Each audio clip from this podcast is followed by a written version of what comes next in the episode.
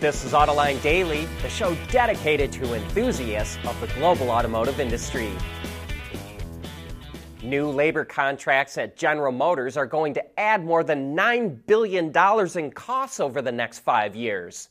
GM says the UAW and Unifor deals will add $575 to the cost of making a vehicle, but it says it's going to completely offset those costs with next year's budget. A key way to do that will be by slowing down investments in electric and autonomous cars and cutting capital spending. In a guidance statement, CEO Mary Barra said GM would develop cars more efficiently and cut fixed and variable costs. She also said GM would deliver slightly lower profits this year of 9.1 to 9.7 billion dollars, but that free cash flow would actually grow by 2 to 3 billion dollars and land in the 10.5 to 11.5 billion dollar range. Barra announced that GM will buy back 10 billion dollars worth of stock and boost the dividend by 33%. And there's no doubt that stock sure needs help. It's down 27% this year and down 23% over the last 5 years. General Motors is also facing up to market reality and will likely add hybrid models back to its US lineup. GM's strategy was to set hybrids aside and plunge headfirst into EVs to achieve mass market manufacturing scale. But GM has struggled to launch its EVs. The EV segment in the US is growing slower than expected, and now suddenly hybrids are red hot in the marketplace. GM says a final decision on bringing back hybrids has not been made yet, but a source at GM told Autoline that the company is developing hybrids to sell in South America and that it could use those powertrains in the US in case they're needed. So it should be easy enough for GM to start selling hybrids in the US again. Not only are sales of new EVs starting to slow, used ones are too. According to a new report from iSeeCars, used EV prices in October are down 33.7% compared to a year ago, while the average used car is down only 5.1%. And used EV prices are now about the same as all used cars. Last October, used EV prices were about $53,000. Now it's tumbled to just under $35,000, and the average used car is nearly $31,000. And even though used EV prices are falling, it's taking longer to sell them. Last year, a used EV would be on the market for 37 and a half days on average. Now, that's jumped to 52.4 days in October. And it's the same story for new EVs, which take nearly three times as long to sell as they did a year ago. But those hybrids are picking up the slack and make up seven of the 10 fastest selling new vehicles. And because of the slowdown in the EV market in the US, a group of dealers is urging President Biden to pull back on EV mandates. The administration has proposed that two out of every three cars sold in 2032 must be electric. But a group of 3,700 dealers calling themselves the EV voice of the customer sent a letter to the president saying the administration should ease up on the mandate because EV demand is slowing and consumers shouldn't be forced to buy them. But the administration is considering one area to give EVs a break. It's discussing giving automakers a temporary reprieve from battery sourcing rules that would disqualify EVs from the full $7,500 tax credit if they use battery parts or minerals from foreign countries the U.S. doesn't have free trade agreements with, like China. The rules go into effect in 2024 and 2025, but the auto industry says it hasn't built up the supply chain in North America to meet the mandate.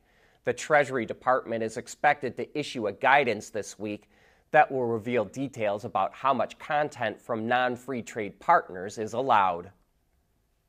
At Teijin Automotive Technologies, we combine world class composite materials expertise with cutting edge designs because, frankly, there are better ways to lightweight vehicles. So lighten up with Teijin Automotive Technologies, the formula for better mobility. Remember when in wheel hub motors seemed like the next big thing? Or at least they did to me when I first saw them about 10 years ago. Hub Motors take all the drive and braking components of an EV and package them into the space behind the wheels. The main benefit is a lot more room.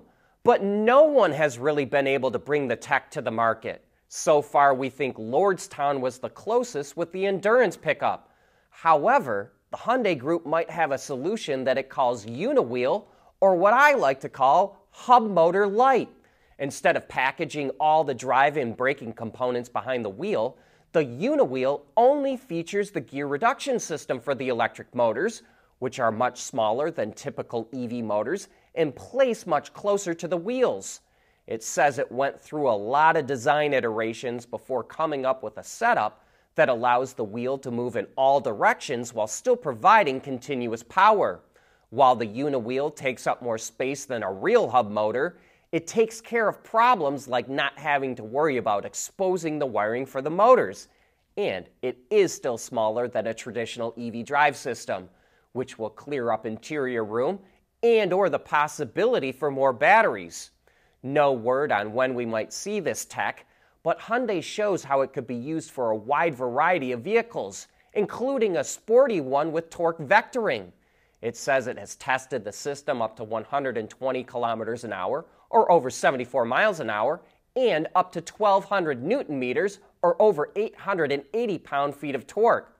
But it's still developing the system and working on the right gear ratios for mass production.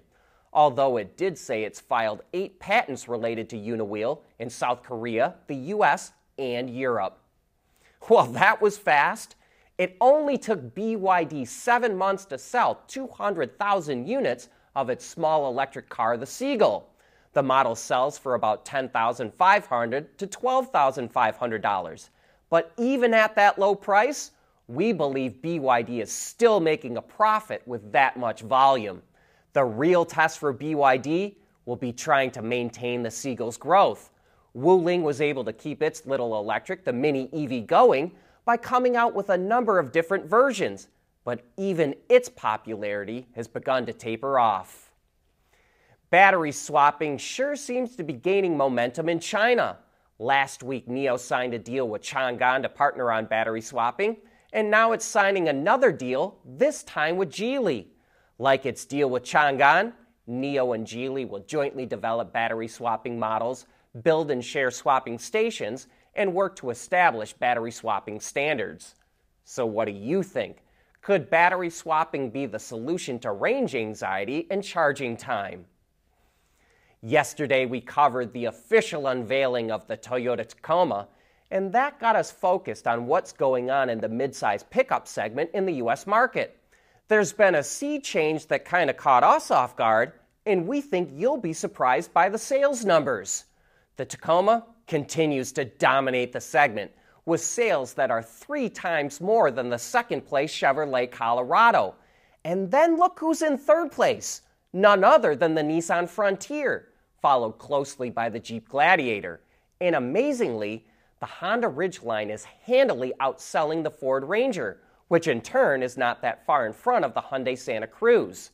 The GMC Canyon rounds out the segment in last place. But these sales rankings could change soon. All new redesigns of the Colorado and Canyon just hit the market, and Ford is about to unleash an all new Ranger. Even so, Nissan and Honda are doing a whole lot better than we ever expected to see. Toyota is reintroducing the Land Cruiser 70, which first came out in 1984, and it just went on sale in Japan. And at its core, not a whole lot has changed since then. It still features an old school ladder frame with leaf springs in the back, coils up front, and solid front and rear axles. But with a few modern amenities thrown in. The lighting is a definite upgrade, so is the interior, and it comes with a 2.8 liter diesel that makes 150 kilowatts or about 200 horsepower. That engine is mated to a six speed automatic transmission. Pricing for the Land Cruiser 70 starts at roughly 32,500 bucks. Tomorrow, Tesla officially delivers the Cybertruck to retail customers, and that will shine the spotlight on electric pickups. But, like we're seeing elsewhere in the EV market, that electric pickup segment might turn out to be a lot smaller than expected.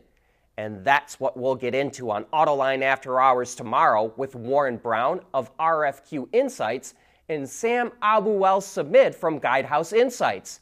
And we might have a little surprise in store. So be sure to tune in tomorrow to learn who's got the right strategy for the electric pickup war. But that's a wrap for today's show. See ya.